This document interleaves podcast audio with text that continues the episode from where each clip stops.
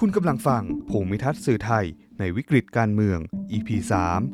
กรอบการกำกับดูแลสื่อไทยผลิตโดยโครงการสื่อสร้างสะพานแม้สภาพการทำงานที่เปลี่ยนไปทำให้สื่อไทยไม่ว่าจะเป็นเล็กหรือใหญ่ก็ต้องปรับตัวให้อยู่รอดตามกลไกตลาดแต่ปัญหาเสรีภาพการนำเสนอข่าวจากการพยายามกำกับดูแลสื่อของรัฐก็ยังคงมีอยู่เช่นเดิมซ้ำร้ายอาจจะทวีความรุนแรงมากขึ้นตามความซับซ้อนและความแหลมคมของข้อเรียกร้องทางการเมืองที่เกิดขึ้นตั้งแต่ปี สองพันห้าร้อยหกสิบสาม โดยเฉพาะข้อเรียกร้องเกี่ยวกับการปฏิรูปสถาบันกษัตริย์เราจะพบว่ารัฐไทยมักใช้กฎหมายและองค์กรกำกับดูแลของรัฐเพื่อปิดกั้นเสรีภาพและการแสดงความคิดเห็นของประชาชนและสิทธิการเข้าถึงข้อมูลสาธารณะโดยเฉพาะในประเด็นการเมืองและนโยบายสาธารณะจนทำให้เกิดบรรยากาศของความหวาดกลัวทำให้สื่อต้องเซ็นเซอร์การนำเสนอข่าวสารทั้งในระดับองค์กรและปัจเจกดังที่เคยยกตัวอย่างไปในตอนก่อนๆเช่นกรณีกสทช.แนะนำสื่อเลี่ยงเสนอข้อเรียกร้องปฏิรูปสถาบันกษัตริย์และงดวิเคราะห์การแก้ไขมาตรา หนึ่งหนึ่งสอง ทั้งที่ไม่ใช่หน้าที่และไม่มีอำนาจตามกฎหมายหรือกรณีคลาสสิกที่พบได้บ่อยคือการใช้พรบคอมพิวเตอร์อย่างผิดฟ้าผิดตัวมักถูกใช้เพื่อปิดปากการวิพากษ์วิจารณ์โดยการให้เหตุผลว่าข้อมูลข่าวสารต่างๆที่เป็นประเด็นละเอียดอ่อนกระทบกระเทือนความมั่นคงของรัฐหรือต้องการการถกเถียงจากผู้คนในสังคมเป็นข้อมูลเท็จอยู่เสมอเช่นกรณีที่กระทรวงดีอีสั่งปิดเว็บล่ารายชื่อรณรงค์ยกเลิกกฎหมายอาญามาตราหนึ่งร้อยสิบสองที่ปัจจุบันศาลอาญายังคงยืนคำสั่งระงับการเข้าถึงเว็บไซต์ดังกล่าวโดยให้เหตุผลว่าข้อความในเว็บไซต์ที่ระบุว่าสถาบันกษัตริย์เป็นสถาบันทางการเมืองนั้นบิดข้อเท็จจริงและกฎหมาย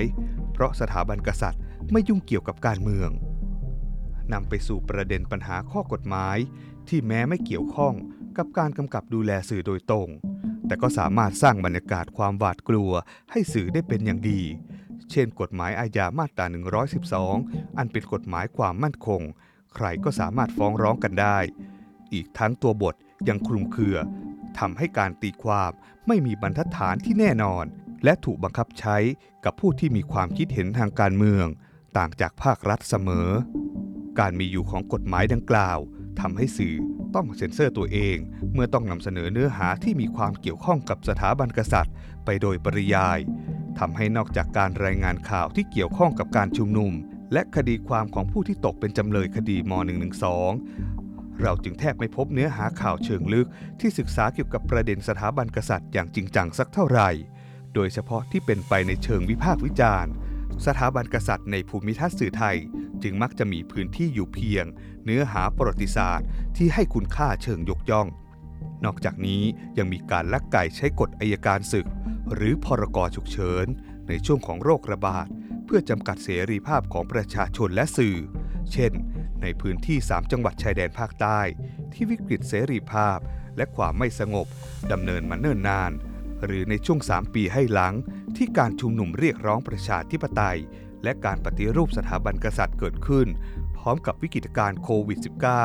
ซึ่งมีผู้ชุมนุมจำนวนมากถูกฟ้องร้องจากพรก.ฉุกเฉินจนเกิดคำถามจากผู้คนในสังคมว่า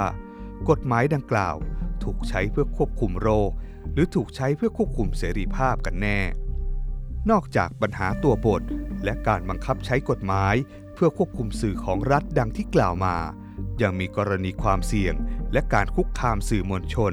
ที่เราสามารถพบเห็นได้อีกมากโดยเฉพาะด้านความปลอดภัยภาคสนามโปรดติดตามตอนต่อไปในพอดแคสต์ชุดภูมิทัศน์สื่อไทยในวิกฤตการเมือง